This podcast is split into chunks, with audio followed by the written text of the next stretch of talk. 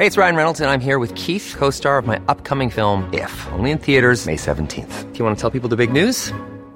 All right, I'll do. Sign up now and you'll get unlimited for fifteen dollars a month and six months of Paramount Plus Essential Plan on us. Mintmobile.com slash switch. Upfront payment of forty-five dollars equivalent to fifteen dollars per month. Unlimited over forty gigabytes per month. Face lower speeds. Videos at four eighty p. Active Mint customers by five thirty-one twenty-four get six months of Paramount Plus Essential Plan. Auto renews after six months. Offer ends May thirty-first, twenty twenty-four. Separate Paramount Plus registration required. Terms and conditions apply if rated P G. All right, we got a special treat for you today. My one-on-one interview with Bucks coach Todd Bowles. I had a chance to sit down with him. Actually, it was a couple weeks ago. We were in Nashville when they were playing the Tennessee Titans. This was on the Friday before the game. The great thing about Coach Bowles is uh, he, he, you know, and I wrote a story about this, and you're going to be able to read it on Tampa Bay dot com. It's going to be in a Sunday football section as well. You think you know Todd Bowles, and everybody has seen him, right? Coach for what, a number of years, thirty-something years in coaching, a lot of years in the N F L. Saw him as the New York Jets head coach. Kind of very staid and calm on the sidelines. Um, you know, a cerebral guy, a defensive guy. But you don't really know Todd Bowles. And I assure you, if uh, if you listen to this interview and you read the story on Tampa Bay dot com, you're going to find out a lot of things about him that you didn't know, and just how different he really is. And we see him on the podium. You, you know, he he's not one to call out players, but he's one of the most, from what I hear, uh, trash-talking coaches there's ever been, sarcastic with his guys in a very funny way. He's funny on top of everything else, but driven and wants to, as he said, uh, rip your neck off. And so you're going to really enjoy this interview, I think, uh, with uh, Coach Bowles that's coming up later in this podcast, so definitely stick around for that. Speaking of Coach Bowles, he addressed Chris Godwin and his situation. You know, Godwin went on a podcast the other day and said, you know, I think the decision is going to be made by myself largely, and then, you know, with the help of the medical team. And he talked about how he felt it was more important in some ways to play the second half of the season and what he missed last year, which was the postseason, than to maybe start game one. Now, he was at practice, and he was not limited. Uh, other than the non-contact jersey, he was on the injury report as as uh, full participation. And you can't say that about everybody. But you could say it about Chris. And yet, there's a there's a sort of, you know, earlier in the week or last week, I thought, you know, he's done everything he can do.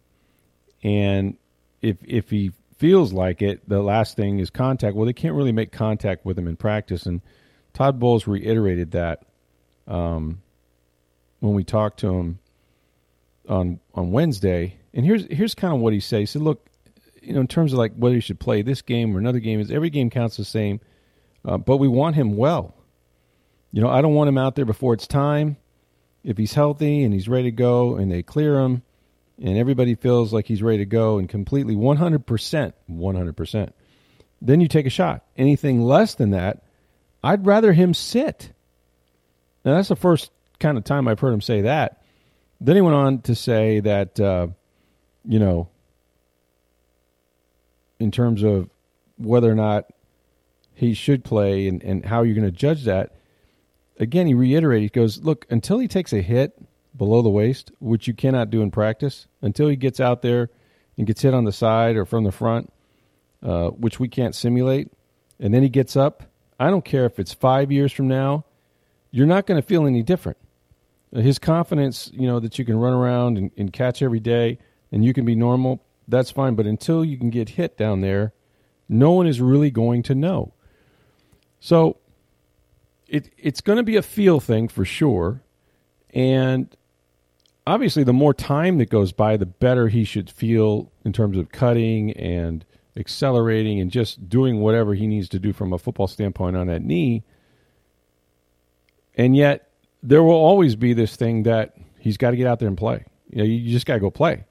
And I, I'm starting to, you know, early in the week I would have said I was trending towards him playing in this week one game against Dallas. But now the fact that when you start the season, you're the healthiest you're ever going to be. And when I say you, I mean the football team. And we know they're deep at wide receiver right now, okay? Right now, Julio Jones looks like Julio Jones. You know, the guy the guy that played in Atlanta in the Super Bowl. Uh, Russell Gage is back. He seems to be okay. Mike Evans is back. He's fine. You've got other receivers right now in Breshad Perriman and Scotty Miller and Jalen Darden. So you have a full complement of guys. No one's hurt yet. You haven't played a game. So now would be the time not to rush them back when you really, really break it down, that you're going to sustain injuries down the road. And each week that goes by, um, even though you want them on the field to help you win, that injury is coming, and then you're going to be able to go to your bench and say, okay, now it's Chris Godwin's time. And what an acquisition that'll be, what depth that will be for you. So I'm starting to think that he won't play in this game. But I, I think Todd Bowles is exactly right. If he's not one hundred percent, yeah, this is the long game we're playing. Mm-hmm. You know, that's why you signed Julio Jones. That's why right. you signed Russell Gage. Is, you know, last year you had injuries at that position and you needed depth. Well, consider Chris Godwin hurt now and let him sit a week or two if that's what it takes. I mean, if he's mm-hmm. one hundred percent this week, play him. Mm-hmm. But if he's ninety percent, what's the rush? It's a seventeen-week right. season. And you've got Julio Jones. You've got Russell Gage. You've got veterans. Not just good young receivers. You've got veterans. Yeah. And, and we know Tom loves veterans. Mm-hmm. And so I wouldn't rush it back either. The more the more you think about it, the the better it is to wait, unless he's given a one hundred percent bill of health from the doctors. Then that's a different story. Right. You know, somebody asked, too, does it matter that these first two games are on artificial surface? And it's a good question. Mm-hmm. Uh, you know, they tend to produce – I mean, they used to tend to – I don't really know the, the statistics now, but you would think on the surface that natural grass is probably more forgiving than turf, even though he got hurt because mm-hmm. he got hit directly on the knee at Raymond James on national, natural grass. Um, but we've seen, you know, Jameis Winston tear his A C L up, up in New Orleans. I mean, it can happen anywhere, but that that to me would be a little less of a concern, but a concern. You know, the, the problem is with a seventeen-week season like this, you don't know the game that's going to either put you in or knock you out, right? Let's assume because Tom Brady's your quarterback, if he stays healthy, he doesn't or rarely has, has won fewer than ten games, and that's when it was a sixteen-game season.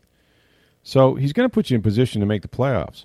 But what if what if it comes down to one game, uh, not just to make the playoffs, but say to get the number one seed or to get a home field advantage?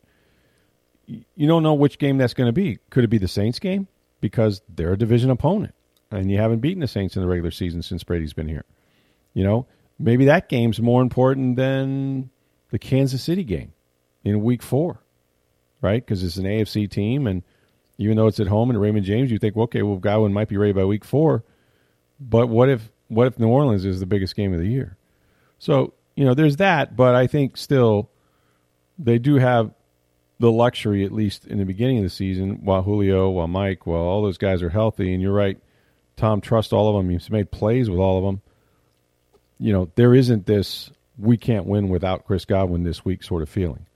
Um You want him back, but you want him to be Chris Godwin. And regardless when he comes back, there will still be that sort of, yeah, but let's see let's see how he responds to getting hit. Mm-hmm. Let's see let's see how he gets up. Let's see how he feels confidence-wise. Um, he's still got to go through all of that. So it's just uh, starting to feel more like he probably won't play. But it also, I'm quite sure it'll be a game-time decision. They're not going to tip their hand one way or the other. All right, we're we're gonna have a little fun with this one. Okay, did you see that? Uh, you know, Tom Brady had teased that he had a special guest coming on, uh, and he said, "Anybody know who this is?" And Greg Allman got it right. I concurred. A lot of people concurred with who it was, and it, it was Morgan Freeman, or it is Morgan Freeman, and he was doing a thing for Under Armour. And what was kind of weird about it was Morgan Freeman, one of the great voices, of course, in in movies. Uh, Shawshank and all that.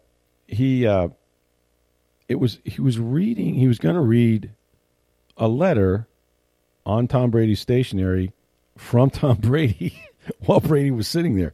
Very odd, um, but right, one of the greatest voice. You know, the voice of God, right? Well, when you're um, the GOAT, you get the GOAT of voiceovers to read right? your letter. It's incredible. I'd like to have him do my phone message. You know, Uh, Rick is not here right now. Um, but you, you could, you know, it, it was it was kind of cool, and yet we're going to have fun with it because first let's let's play let's play. This is Morgan Freeman. By the way, I sent Caliano an email about this, and I said I'm not going to listen to this letter until you do it. But and he responded. Um, but this is this is Morgan Freeman reading the letter that Tom Brady has given him on Tom Brady Stationery. This is the letter I've been telling you about. This letter is for you. From what I hear, you're supposed to be the next Tom Brady. What I'm about to say is important. Never let them call you the next Tom Brady. When they compare you to the GOATs, tune it out. When they say you're a sixth round draft pick, store it away. Compare yourself to nobody but the kid in the mirror. The one who goes all in, all out, and has the crazy confidence to know that who you are today is just a piece of who you're going to become. This letter's for that you, the one no one will see coming. Sincerely, Tom. Hey, about your dreams, man. It's just, it's too awesome. It's perfect. But it's from Tom, as told by Morgan Freeman while Tom is sitting there. Classic. Just classic. Now, what if Tom picks somebody else to read it? Um, well, that would be fun, too. Although, I would do, if Morgan was reading it, I might have read it a little different because I'm a big Shawshank fan, but that's okay. Um, but yeah, there's there's a few there's a few people I could think of. Like, what if a former Buccaneer coach read it? I know where you're going with this. Now, you could pick a couple of them, actually. Yeah, I could. Now, I mean, don't go could, leading the charge. You could, that one, yeah. You could pick Schiano. Toes yeah. on the line. No, that's actually Kellen Winslow saying that well, about Schiano. Yeah. Blowing the whistle. Uh, Kellen Winslow. Bruce Arians. When we lose, we booze, baby. Or? I love Tom Brady. Or the coach? Coach, I'll tell you what, man, this letter's for you. From what I hear, you're supposed to be the next Tom Brady. What I'm about to say is important. Never let them call you the next Tom Brady. It it's just it's it, it sounds like what Gruden would say. It does. Right? It does. But then, then Morgan Freeman would have to jump in because John Gruden's doing it, and he'd have to say, I like to think the last thing that went through Coach Gruden's head, besides the tuck rule, was how Tom Brady got the best of him. When they compare you to the GOAT, tune it out. I miss my friend, Andy Dufresne. I wonder about him down there in San Montenegro. When they say you're a sixth-round draft pick, store it away. Compare yourself to nobody but the man in the mirror. And then you would have, uh, let's see, um, like Nicholson and Brady are almost the same guy, but Nicholson has more of an edge. Compare yourself to nobody but the kid in the mirror. That's kind of a Gruden, actually. Yeah, I was going to say that was more of a Gruden. Then. Yeah, that was more of a Gruden. You got to get Nicholson form. You got to do kind of a, ever take a snap from center? Ever asked your man to put his life in front of yours, your life in front of his? Ever stand back there, call the snap count? We call a snap count or quarterbacks get sacked. It's as simple as that. Are we clear? Are we clear? Yes. Crystal. Crystal. Compare yourself to nobody but the kid in the mirror. Should have like a Michael Jackson right here, man in the mirror. There you go. That's you know it. What I mean? Yeah, that's it. That would be good. The kid in the mirror? Although that, that may not be right from Michael Jackson. Exactly. um, I'll tell you, the one who goes all out has crazy confidence to know that who you are today is just a piece of who you're going to become, oh boy. They'll tell you the letters that no one will see coming. Oh boy. And they fumbled Nelly. The big uglies. The big uglies. Robin Stubbin rolling down. They really racked them down, Keith Jackson. I tell you what, man. And that's the end of our letter. I miss my friend Andy Dufresne, who crawled like Tom Brady all the way through the seventh round. Through seven rounds of the most foul-smelling quarterbacks you've ever seen and came out on the other side, smelling like a rose. So you'd say he threw the Lombardi Trophy over a river. That's, that's right. Who threw the Lombardi Trophy across the Hillsborough River. And came out the other came... side drunk off tequila, avocado, or avocado tequila. Exactly. You can try avocado tequila like Tom Brady, but don't look in the mirror because you'll look drunk like Tom Brady. No. Uh, it's fun. It's I mean, to get Morgan Freeman, man, you got some juice, right? You got some serious juice. Well, it's goats and goats. Goats of the goat, the goat of voiceovers, as you said, the voice mm-hmm. of God, right? Yeah, Evan Almighty, all that stuff. I yeah. mean, you know, the only other guy you're getting is the you know, in a world. That's right, in a world. That's right. Whoever that voiceover guy was for the movies. Oh, That's he was great. Tremendous. Yeah. Yeah. If you're not getting nah, him, then, Tom, then Morgan Freeman's who you get. Yeah. I love Morgan Freeman, man. He's one. That movie Shawshank is still one of my favorite movies ever. It is that that is a classic. I it's one of those like there are some like Few Good Men we've talked about a lot. I can't I can't mm-hmm. pass that when it's on. Shawshank, same thing. Have to watch it. Have to watch it. You know. Wait a minute. I'm watching the U S Open here. They got the leaf blower out.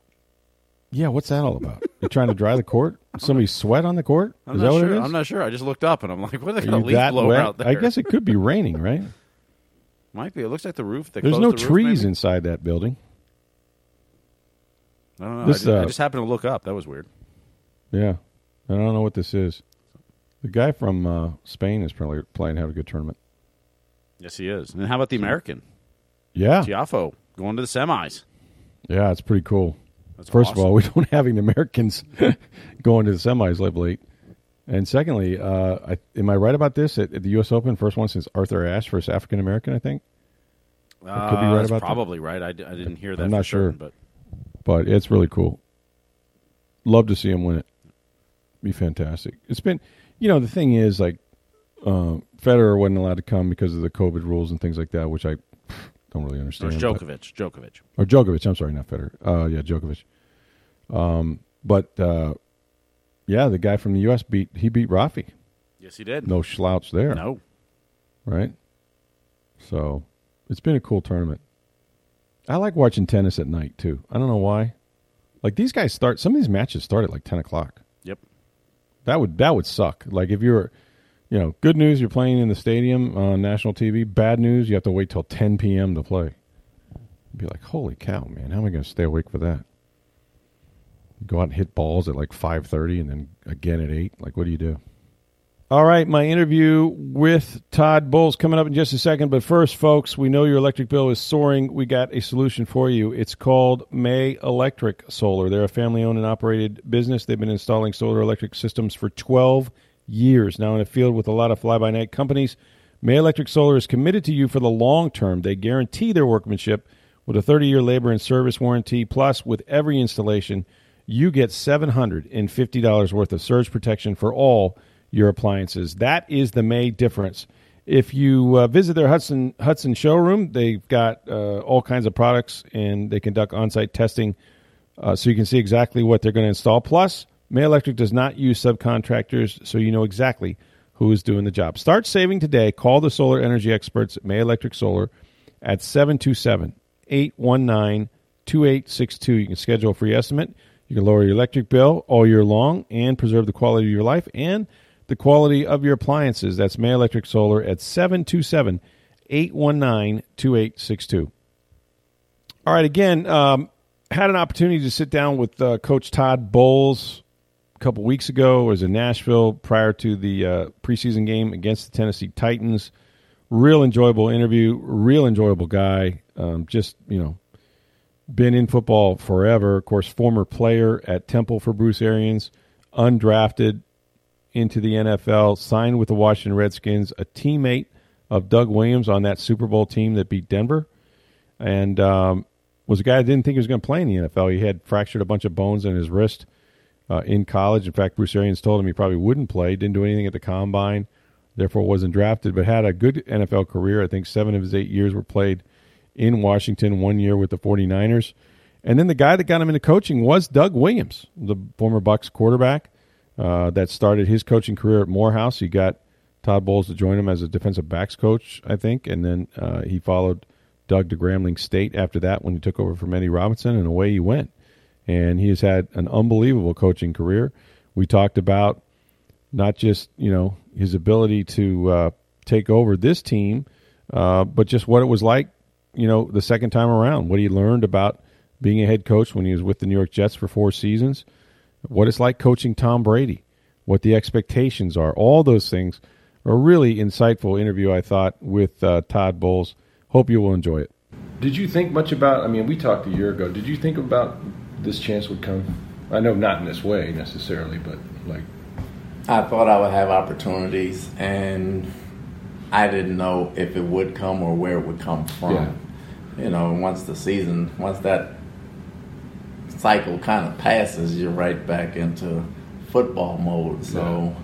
You know, during the interviews this year, there were some I thought were good places, some I thought wasn't a good fit. Yeah. And I was very content being here. I'm happy here. My family was happy here. And when you get that late in the process, you don't think about it at all. So yeah. it kind of, it, it was a shock that it came so late. But at the same time, we have so much in place that we've done over the years. Mm-hmm. It wasn't easy to move into. Yeah. Um, defensive coordinators in this league, I don't need to tell you, they're few and far between as head coaches, right? It seems like every team is looking for uh, a young quarterback. They want an offensive play caller. There seems to be fewer of you guys, and then even fewer of, of African-American head coaches. So um, you kind of faced it two ways, I guess, in, in a sense. Uh, why why do you, you think that it's it's a struggle for owners or, or, or just, you know, going through the interview process that defensive coordinators – well, that's the number one thing that, that you have to face that maybe the guys on the other side of the ball don't? Maybe because they get younger, going like quarterback coming out of college now. Mm-hmm. But, yeah. you know, if you look at the Super Bowl history, there's a bunch of defensive yeah, coaches that have won, like a ton of them. Like, I know. Belichick and Parcells and Tomlin and exactly. Cowher and, and Carroll, and you can go on and on. But, yeah. you know, it, it's just part of what the league is going through. I think it changes every couple of years, no matter what it's going through. And, you know, the fact that I think owners jump on the bandwagon. A lot of them rely on the people they hire. Right. And everybody gets a young quarterback after their sophomore, junior season, and they feel like they got to have a guy right now. Right now, With yeah. hands-on. That, which, you know, defensive coaches know a lot about football, too. Taking nothing away from offensive coaches, but we see the game and we know how to manage it the same way. But it's kind of the way the league is going right now. And try to make the most of the opportunities when you get them. If you're successful, and, and you plan on being, you may need to have hire an offensive coordinator every year, right? Or every other year. Well, I hope that's the case. Yes, I hope that's the case. But that's something an offensive coordinator wouldn't necessarily have to do. That's very true. That's very true. But if you hire the right staff, you try to groom them from within. Develop them, yeah. Yeah, yeah exactly. Um, I know there's a you could do twenty-four hours on this, but what's the one or two things um, that you'll take from your Jets experience that you'll do differently? And you, and granted, you have an entirely different staff, right? You got a bunch of guys you've been with sometimes back as a player, so that makes it different. Um, but what are what are some of the things that? No, the main thing is the experience. You you walk in the door the first time head coach and you hear about everything. Right. But you have to make the decisions when they come, and each one is different. And the second time around, you have the answers to the test, and you don't even sweat it. And you kind of go, here, yeah. here, here, here, let's go. Yeah. The first yeah. time around, let me think about it. Let me do this. Let right. me do that. So the second time around, you, you just brush off your shoulders, and you keep it moving. There are no five-alarm fires. They're all two- or three-alarm, and you don't worry about it as much. I, that That's the biggest thing. Did you did you think you tried to do too much, or you talked about like it took away time? No, I, I thought I tried to learn too much mm-hmm. in my mind, and when I learned too much, and I didn't watch as much film. I'm a film junkie. I don't think I saw as much film as I normally see defensively. That's why I said I probably tried to learn too much, and that's not my job. Mm-hmm. My job is to manage the team and run the defense, and that's what I'm doing now. And, and you're still calling the defense. Still calling it this year because it was, it was it happened so late. We didn't want to bring in a new coach right. where we would have to hire or teach everything and spend an ordinary amount of time with that. So we kept everything the same. But Larry and Casey do a great job helping me out, as well as all the coaches. So we kind of keep that side the same, and yeah. we try to move forward from there. When you were the Jets, you won with Fitz, and then eventually you got a young quarterback in Darnold. This is I'm not. breaking news here, but your success or any coach's success, I mean, how tightly is that tied to the guy with the quarterback? I mean, it's, it's such a big part of football. Well, it's always tied to the quarterback. You know, the more experience and the better your quarterback is, the more comfortable you feel going into certain situations in the ball game. There are young ones that can play and that turn out to be very good, and I understand that too, but having one that's done it over and over again, and full command of the offense always helps. Tom Brady, what was it like to take a team as good as this one, and he's your guy? I hadn't thought about it yet, because I've been there for three years, yeah, but yeah. I know how hard he works, I know how he competes, I know how he thinks, and yeah. we're very similar in how we want to win ball games, and we both get it. We're not trying to be flashy about it. However we can win it, we're going to win it. Whether we hand it off fifty times or whether we throw it sixty times, we're going to try to win the ball game at the end of the day, and it, it doesn't matter with style points. You worked for a lot of different guys, and, and you and you won a Super Bowl ring in, as a as a coach, as a player, and as an administrator, which I don't think many people have done. Um, But the guys you have now, some of them go back when you were a player. How? What do you remember from the, just brief, like the, those days at Temple? How did how did that shape you? A New Jersey kid coming out of school and, and or coming out and, and going to that school and, and being coached by some of the guys that you're still coaching with now. Kevin Ross, you know, we played in the same secondary together. He was two years ahead of me. I was a corner. He was a corner. He was. all everything, and he right. started in front of me and broke his ankle, so I got a chance to play. He's been, I probably knew him first out of all of them, yeah. and he's been, he's like my boy. Somehow he has the most uncanniest way that he can see and have a pulse of the team. Really? Always has. Really? Always has. He's outstanding at that. Getting to know the guys, what makes them tick, what doesn't make them tick, when they have a problem, when they don't have a problem, telling them the truth. And relating everything to me. He's been doing that since we've been here. So wow. he's been outstanding that way. I've known Keith probably the second longest. Keith came in a year after me. He was a recruit on a visit. He stayed in my room, actually. Really? He actually stayed in my room that night. You know, didn't have the hotels or anything. Yeah. And we kind of abused him pretty good. And he came to Temple anyway. Yeah, so you didn't do your job. So and, and Keith has been coaching longer than all of us because he went right after college. Yeah, you know, me and Kevin were still playing. He went in with Jimmy Johnson and those guys, and Keith has been doing it for a long time. And, you know, he, he's another potential head coach candidate. And then you get to McNair, who came in two years after me as a running back, and you know, he hadn't changed a bit. He still talks a lot. And then Bruce and them came in.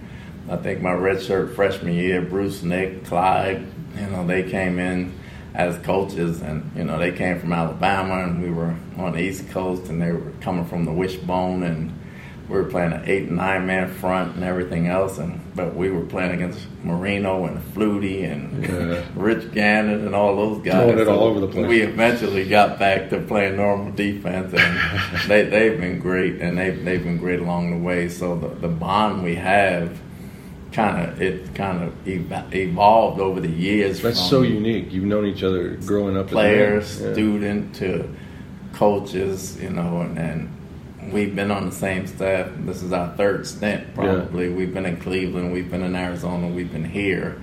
And if you add, you know, Casey and Bob and Foot and Byron and all these guys that we were with in Arizona, it's just it's just a lot of continuity. It really is. Um, you remember B A getting off a bus and him running you to death when you lost a game? We lost to Delaware Saturday, and we called it Black Sunday. And the next morning, about six a.m., everybody had to get up and start running. I hurt my ankle that day, so I didn't run the next day. Good for you. Attitude-wise, I don't know if I was going to run it anyway.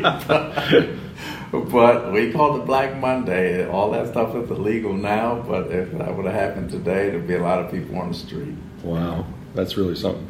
I, you've been with B A, and obviously, you know, people could say, well, you're part of history, but, but really, uh, Bill Parcells shaped you was a lot as well, right? I mean, you went to Dallas, three four, all that. Obviously, he took you to Miami. So how much influence has Parcells had on sort of what you do in football right now? He's had more influence on me as far as me seeing the entire game and the organization. Bill was the first one. I think I was in about four or five years, then I went to Dallas. Yeah.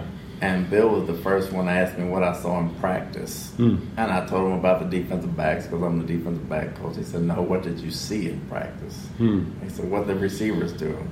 Well, no, he said, so you need to see everything that goes on in practice. You can learn from every coach, good or bad. You need to see when the owner walks in, where the general manager stands, where the scouts stand, who's mm. looking at what. You need, to, you need to see the entire game and expand your horizons. He said, you'll become a better coach.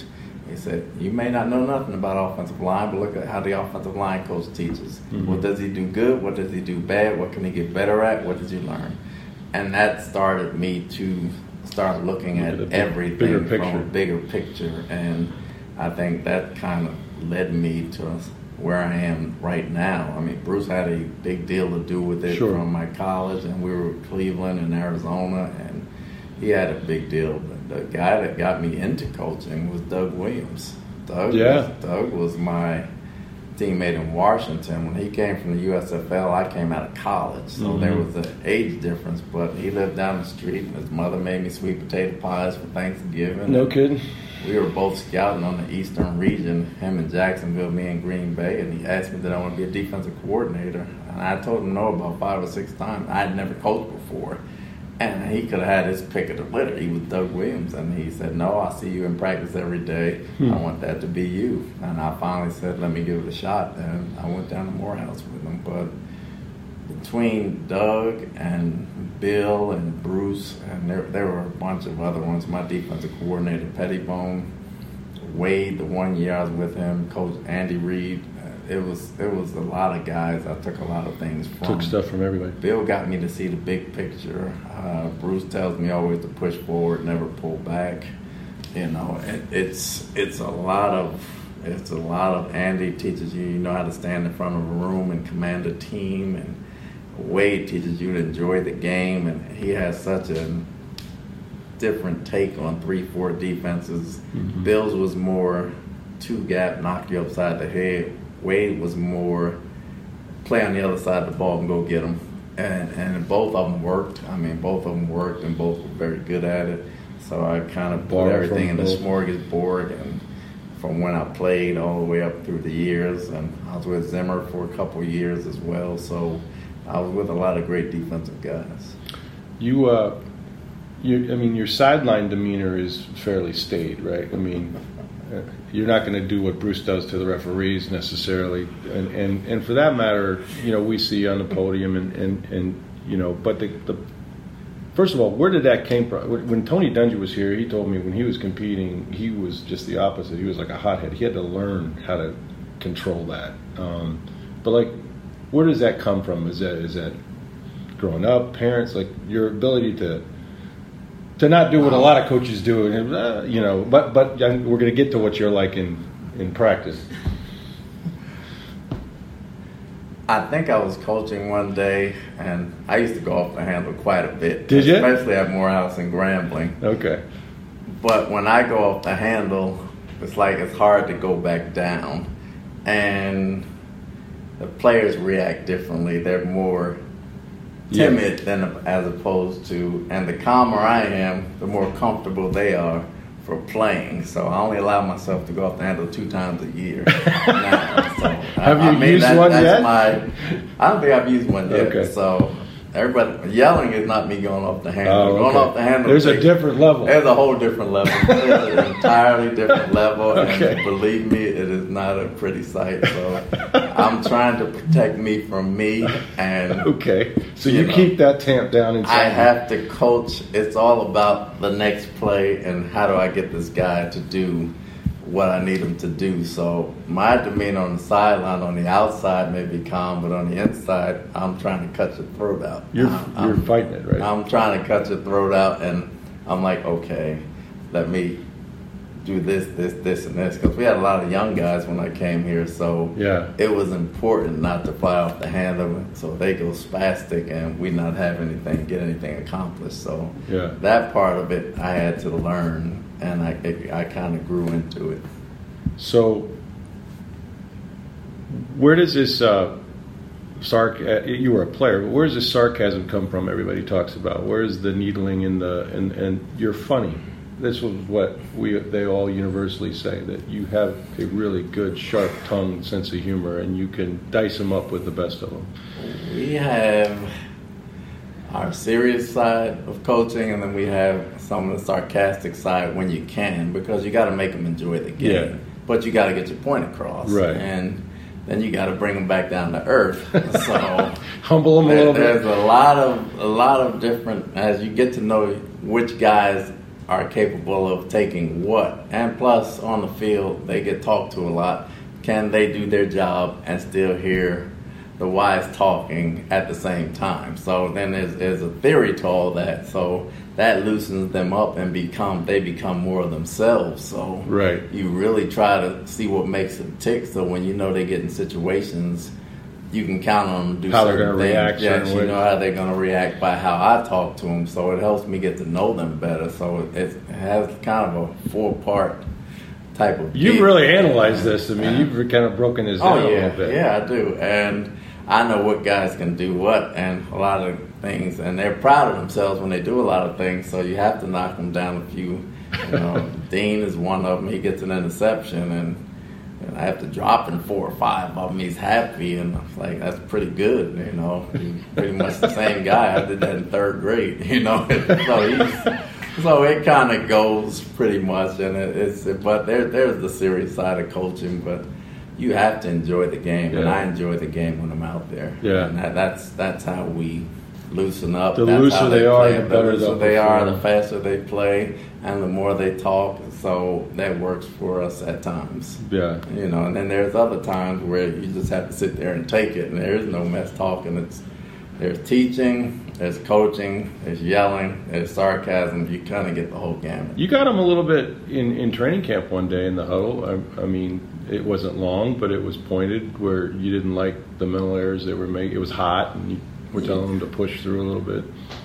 I'm pretty much a straight shooter. You know, I, I try not to give them any wooden nickels. If if you want to know where you stand, they can come in their office and ask me. Yeah. They don't have to ask anybody else. I will tell them verbatim yeah. what I think, what I see, what you need to work on, what you're good at, what you're not good at. And I also tell them when they do a great job. You know, it, it's not browbeating, it's coaching. When they know it's not personal, yeah, you can yell at them and do anything you want. There, there's a difference. And saying that was a dumb play than saying you're, you're a dumbass. Yeah. And that's, that's personal. Yeah. So you have to understand that as a coach. And the game has changed. You know, there yeah. there's not a lot of yelling or things you can get away with. You So you have to get to know your guys so they understand it's coming from the right place. And I think that's important. Yeah, players have changed. Tell me a whole lot, right? I mean, oh, gosh. Every it's, day. It's, it's, it's, You know, get them out of their phones a little bit. From six weeks to two a day. That's what I said. I, if yeah. I, if I grab Gucci Man or somebody and, and put the playbook into a rap song, I'd have geniuses out there. But, you know, it's, it's, you don't even allow music that much. It was rare the other day you had some music playing.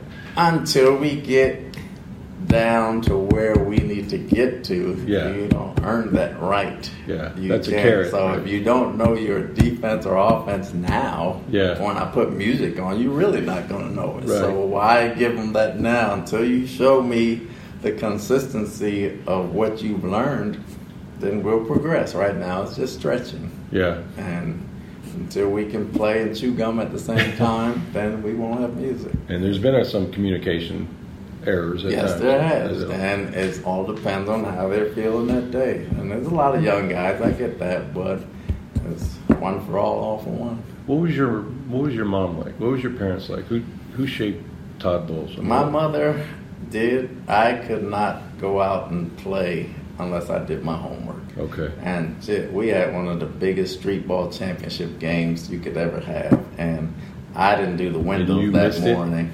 No, they post they they, they postponed the game back so you could play until I could do the windows. Wow! And then they go out, and then I had to go out because I was the quarterback, and I had to go out and okay. we played the street ball game oh, wow. for the championship. So I could not. And after you after you ate, you always had to wash your dishes. You couldn't leave it in the sink and come back thirty minutes later and say, "I'll do them later." You God, I need this woman in my right house. Now. You uh, better have them done right now. And then she was a, you know, at night she was a part time. She worked at the library at the school I went to play pickup basketball at. And okay. Before I had to go to basketball, I had to stop in the library, do my homework, then I could go play basketball. Wow. So she shaped me as far as everything that I've known and done and everything. She and she she didn't go to too many games because she worked two jobs. Yeah, a day, and yeah. She shaped me. She worked at the library. What else did she do? And she worked at Merck, uh, the big company in Rawway. She worked at Merck, and she was a line person and everything else, yeah. but she she did everything she could possibly do. Wow. And it was four of us at the time, and my brothers and sisters, I was the youngest, so oh I got stuck with the oh dishes boy. a lot, you know. And my older one, he was two years ahead of me, he was the better athlete at the time when we were younger. Now I started getting taller and I kind of passed him by. Yeah, but yeah, you did. I've always played up because he always picked me on his team. And, and that helps you, right? Right. And then my middle brother was the best dancer out of the group. I mean, he was like the wow. modern day John Travolta. He would go to wow. Studio sixty-six, win awards and all. Yeah, he he would do all that stuff like disco club dancing. It wasn't anything yeah, yeah, yeah. special. And my sister was smart and she could sing. And you know, she she went to college for the first time, didn't finish, but she went to college and. She always braided my hair. I had the old Michael Jackson afro. Where sure you did. Yeah, you and did. To play baseball, I had to wear a baseball cap, so she would always braid my hair down so I could fit my hat on my head. So, you know, they, they all served their purpose in raising me. And, you know, that's kind of how I got to where I am. You thought baseball was your sport, right? Baseball was my favorite sport, yes. Who was your, who was your favorite player growing up? Were you a fan the of the team? The Gander, team? The Yankees. I was a diehard Yankee really? guy. Okay. Rich Gossage and Ron oh, Davis, okay. two bullpen guys with the Yankees. Greg Nettles, Willie Randolph. Oh, you had the good. Mattingly. You had the good Yankee teams to root yeah. for. Yeah. Mattingly, I was a big Mattingly guy. And, yeah. You know, Chambliss, and Mickey Rivers, and all those guys. I kind of played. I was a big diehard Yankee guy. Your your family's incredible. Do you, do you? You instill in them the same type of discipline? They have to do the chores and the whole. Did, did you bring that to your to your brood? I hope so. In this modern day era, I don't think so. But but relative they, to everybody else, they have. I try to make sure they grow up way better than I grew up and have way more things than I have, and they're probably a little spoiled that We're way. All doing but that. They are well grounded. We're and all they, doing that. They are well mannered, and they do not have big heads. So that part of it, I got done. You said to me uh, last year, uh, you were watching. Uh, I think it was. Um, your son at uh, Jesuit, which is Troy, right? He's coming right. to play at Georgia. That, and sometimes you couldn't believe that was your son making these plays and things, and that how proud you were of him. But you didn't, you don't coach, like you're not that coach on the sideline. You're just a parent in the stands, I guess. I mean, obviously he grew up around the game. He knows the game. You, you, you are his life coach. So I mean, it's not as if this is a secret that they they got into the football business, right? However, what's it like seeing the success? I mean, we're all parents. We're all proud of our kids. You've got one at Rutgers, now one was a top recruit at Georgia. I mean, what what's that like for you? It's unbelievable. I mean, it, it's I let them play until they got to the point where they were serious when they would ask me to show them things. And right. The best thing that happened to me with them was COVID. Yeah. And I got to go work with them every single day. We went out to because they were home. They wouldn't sit in the house every day. We have a park across the street we went to. Yeah. And we worked every single day, and I taught them all the fundamentals of the game and how to play the game. And wow. You know, we watch film once a week on their opponents, and we'll just watch one game, and I'll tell them they're doing this, this, or this. But he, his attention to detail is outstanding. So yeah, all the other stuff the coaches can give them. I'll tell them how to play it, what to do, what kind of scheme are they playing, how they playing against the other team, so what he's got to look out for, and the rest of it, his work ethic, his hustle, his athleticism. He's got to get the fundamentals down in practice, and if he's good enough, he's good enough, and he turns out being damn good. He's been very good. They've both been very good, and Tyson's coming up. We'll see where he goes, but you know they've both been very good, and I'm getting them out of the house, and I'm just happy about that. What is what does Tyson like to play? Tyson runs track. He runs track. He runs track. He runs track, so he's not a football guy yet. So it, we'll see. And was Sydney an athlete too, or? She could run, but she was a cheerleader. Yeah. She was a cheerleader, but she could run. Yeah. Finally, just there's so much focus on every one season, right? And, and this is unrelated to maybe your story, but I'm doing something on, on Tom, just the three years that he's the impact. You played against him, you competed against him, now you coach with him, you won a Super Bowl with him. Can you describe sort of what the impact is of him? And he's he's a unicorn, I get that, um, on this organization or on on, on the community. I mean, from where I sit, it's it's been an unbelievable ride, right? Right? Like, correct. But like, what's it like to, to watch that winning and the culture and everything that he brings um, now that you're on his team and, and you coach him? I think when you have a guy like that, he raises the level of consistency and work ethic and practice without saying anything, because he's Tom just, Brady just doing it, and yeah. He comes out there and he expects to win. He's got all these accolades. There are guys around him that want to be just as good, not let him down, mm-hmm. carry their weight, do all the little things right. They see how he trains, they see how he works, and they want to do that on their own without anyone even saying anything. Yeah. They want to learn how to watch film more. They want to learn how to do fundamentals more. They want to learn how to get in better shape. They want to learn how to eat right, you mm-hmm. know. And they just want to compete because they don't want to let the guy down. Yeah. You know? And that, I think he brings that to any team he goes to just by default, you know. Yeah, and yeah. I think that makes the team's expectation rise, rise yeah. and give guys who haven't won in a while, certain guys won in college and everything else, a sense of belief that they can win. So it kind of raises everyone's level to try and get better from what I've seen when he's gotten here. Levante David is thirty-one, thirty-two years old. Uh, you've been around a lot of linebackers, a lot of leaders. What, what is it about him you think that's made him as consistent and successful as, as he's been, as you've been with him for a few years? He's always hungry. He's always hungry to get better. He's always hungry to compete. I think Levante has an old school linebacker mentality. If we played a game in the mud and pouring down rain and he could get his uniform dirty, he would be very happy. And, yeah. and he had that mentality. Comfortable and I think, being miserable, right? Yes, and I, I think that's a great thing. The more you poke him, the tougher, the, the harder he plays. You're not going to just beat him. You're going to have to kill him to beat him. So he's not going to he's not going to back down. But over the past few years, he's also matured and understands his body yeah. and what he needs to do to get in shape, and understand that he's broken down a little bit because he wasn't training certain yeah. ways or eating the right things. And I think he understands that now. So he's doing a better job of taking care of himself off the field. Yeah. And he's gotten better on the field because of that this summer. All right, again, my thanks to uh, Coach Bowles for that interview. Hey, it's Danny Pellegrino from Everything Iconic. Ready to upgrade your style game without blowing your budget? Check out Quince. They've got all the good stuff, shirts and polos, activewear, and fine leather goods, all at fifty to eighty percent less than other high-end brands. And the best part? They're all about safe, ethical, and responsible manufacturing. Get that luxury vibe without the luxury price tag. Hit up quince.com slash upgrade for free shipping and three sixty-five day returns on your next order. That's quince.com slash upgrade.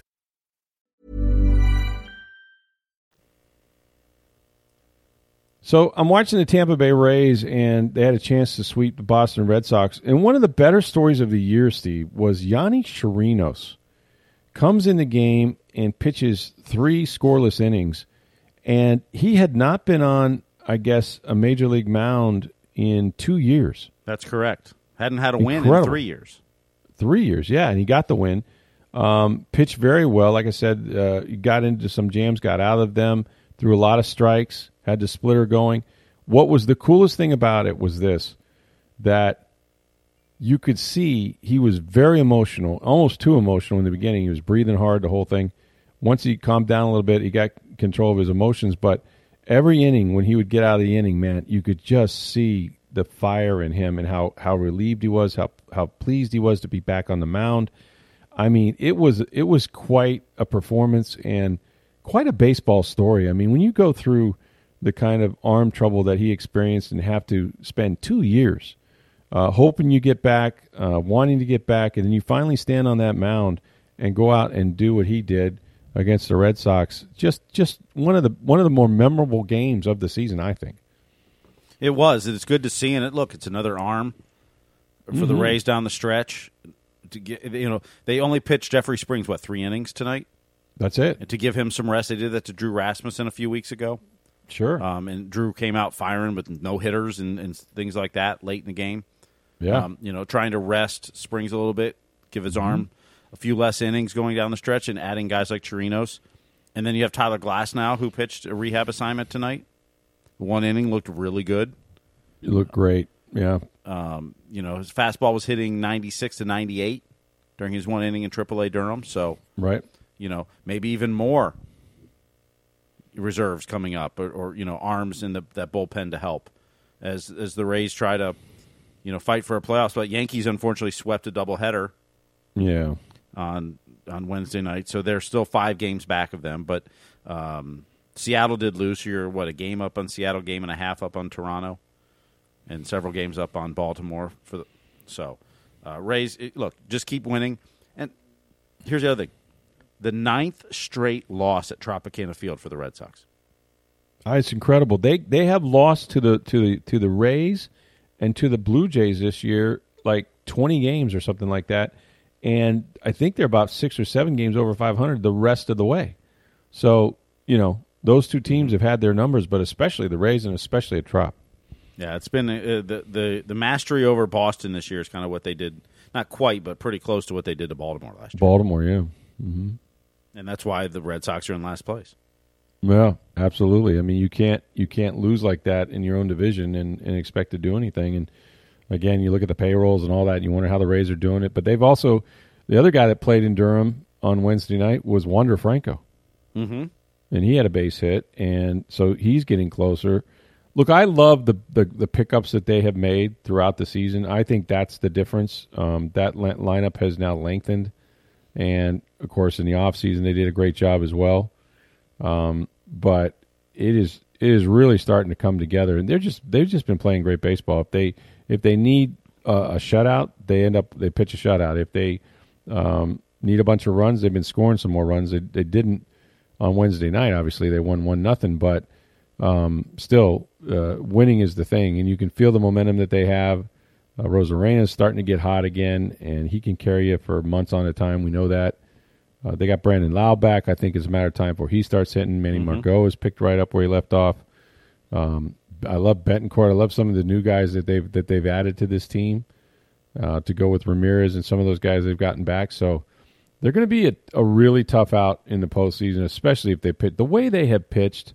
I can't, Steve, I can't remember the last time they were this deep in the bullpen um, and even among the starters. And, and we're and Shane McClanahan is still, you know, trying to fight his way back into the, into the rotation. And I mean, they just go out there and put up zeros every single night. Well, and they're going to have to test that depth because they've got eighteen games in the next seventeen days. Yeah, it's tough. They have an off day yeah. today, and then they don't have another off day till September twenty-sixth, including a doubleheader against Toronto next week. So, wow, yeah, you know it's going to be this is going to be a tough stretch of eighteen games, and you're playing at the Yankees, at Toronto, then you get Texas at home, then right. you then you get Houston and Toronto at home. Right. You know that's that's the eighteen game stretch here. So. fifteen of the games against teams in the playoffs at this point and still fighting for position, you know, where they're going to end up. So you can make or break your season here in the next seventeen days. You know, you need to get some – you need that pitching to hold up for this time. And and if you can get Glasnow back for maybe later in the month. Chirino's coming back tonight showed how he Heck can help. Yeah. I mean, you know, all these all these players – You know, it's gonna be it's gonna be a struggle for this front office to negotiate this this roster. Now you do have the expanded roster to twenty-eight players instead of twenty-six, so that helps. Yeah, but you know, up and down, and when you send somebody down, you can't bring them back for ten days, et cetera. So it's gonna be right. a, it's gonna be a struggle for the next you know two and a half weeks. But you know, the pitching so far the whole year has held up. Yeah, uh, it's gotten deeper, and it's gonna get deeper if you, you can use Glasnow for a few innings here and there. I don't think they'll have time to build him up necessarily as a, as a you know a bulk inning guy necessarily, but maybe three four innings before it's all said and done. And uh, man, his stuff was electric. You know, still has the breaking ball control was a little bit off as you would expect. I think he threw about twenty, twenty-one pitches or something like that to get out of an inning, but um, struck out a couple and did really well. So yeah, it's it, they're just playing really good baseball, and this is when you want to play well. And win however you have to win, right? Get one more run than the other guys, and that's sort of what they've been doing. So good for the Rays. The Bucks uh, will continue their preparations, of course, for their Sunday night game. We've got football tonight. How about that? The National Football League starts tonight. Bum, bum, bum, bum. We've got the world champion Los Angeles Rams hosting the Buffalo Bills. I Nobody heard, circles the wagons like the Buffalo Bills. I hear the planes from Buffalo to L A were packed on Wednesday. Oh, yeah, for sure. Reports from people on the planes that it's uh, a lot of Buffalo fans heading out there. Bills Nation, right? Bills Mafia. Bills Mafia. Excuse me. Why wouldn't I know that? Of yeah, course I know that. Bills it, yeah. Mafia. Yes. Yeah. Not that we condone that, but, you know, that's what they call themselves. So, uh, yeah, they'll travel well. And, and and SoFi, you know, it's one of those places out there that uh, I remember last year, what was it, the the, uh, the championship game? There was probably as many or more 49er fans mm-hmm. in the building than there were with the Rams. Um, that's just the way it goes out there in L A. But yep. uh, that'd be a great trip. I mean, look, uh, and, and every here's the thing. I'm a little nervous for the Buffalo Bills in this in this sense. Who's not picking them to win the Super Bowl or at least be there, right? I mean, it's incredible. Yeah, I mean, they're, they're favored the, in this game tonight against the champs. Oh, yeah, at, at on the road against mm-hmm. the world champions, mm-hmm. which is weird to me. But everybody, everybody has the Bills in the Super Bowl, and many people have them winning it, and Josh Allen is your M V P. So, yeah, what could go wrong when everybody's riding you like that, right? A lot of expectations, man, but Von Miller going back against his former team, that's going to be fun. Uh, I don't know that the Rams are as good as they were last year. Simply because they lost Von Miller, they lost some pieces. Matthew mm-hmm. Stafford, they say, is okay, although he's had some elbow issues. And there's nothing like, you know, heavy is the head that wears the crown. I mean, you definitely are the measuring stick of every team now in the N F L, and they're going to get everybody's best shot. And if they get Buffalo's best shot, it will be tough for them to win, but they are at home, and it should be a great game to start it. And then in a couple days, before you know it, we'll be in Dallas. I'll be headed out there Saturday. We're going to talk about the Bucs. We'll break down the Bucs and the Cowboys. I really believe this is their year. And the offensive line issues on both sides, both teams. Right now, going into that with that, I think the defenses are going to determine the winner of this game. And it's just going to be really, it's going to be great to get the season kicked off because I don't know what to expect. I mean, I, I think when I look at the Bucs team, we'll get into this tomorrow a little bit more. You know, last year, it was, let's go for two, right? We're going to run it back, go for two, whatever. Um, let's bring the band back. And and it made sense, right? Like, these guys deserve another chance to defend their title. But they brought everybody back. And they didn't quite get there. Um, I think they were. I think they were hungry last year. I think they did what they could, but some of the details got lost, and they weren't as disciplined. And we saw what happened in the final game with some of the breakdowns against Cooper Kupp and whatnot. What's interesting about this year is the core of that entire Super Bowl team is back again, but not every player. But now you've added some players who have not won a Super Bowl, who are here to win a Super Bowl. So you have this renewed sort of hunger on the team, which I think is really important.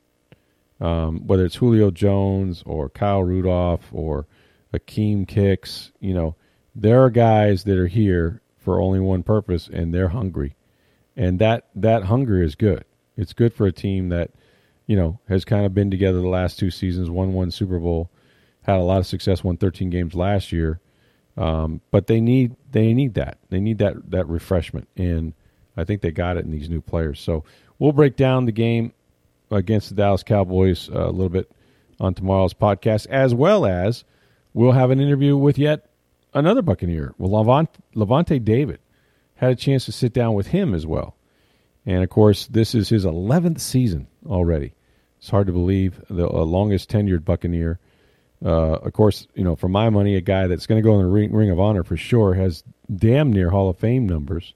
And it's the last year of his contract. He's uh, suffered some losses personally. And he's also become a first-time father, which he talked about, which is really cool. So you'll enjoy our interview on tomorrow's podcast with Levante David. All right, thanks for listening. For Steve Burstick, I'm Rick Stroud of the Tampa Bay Times. Have a great day, everybody.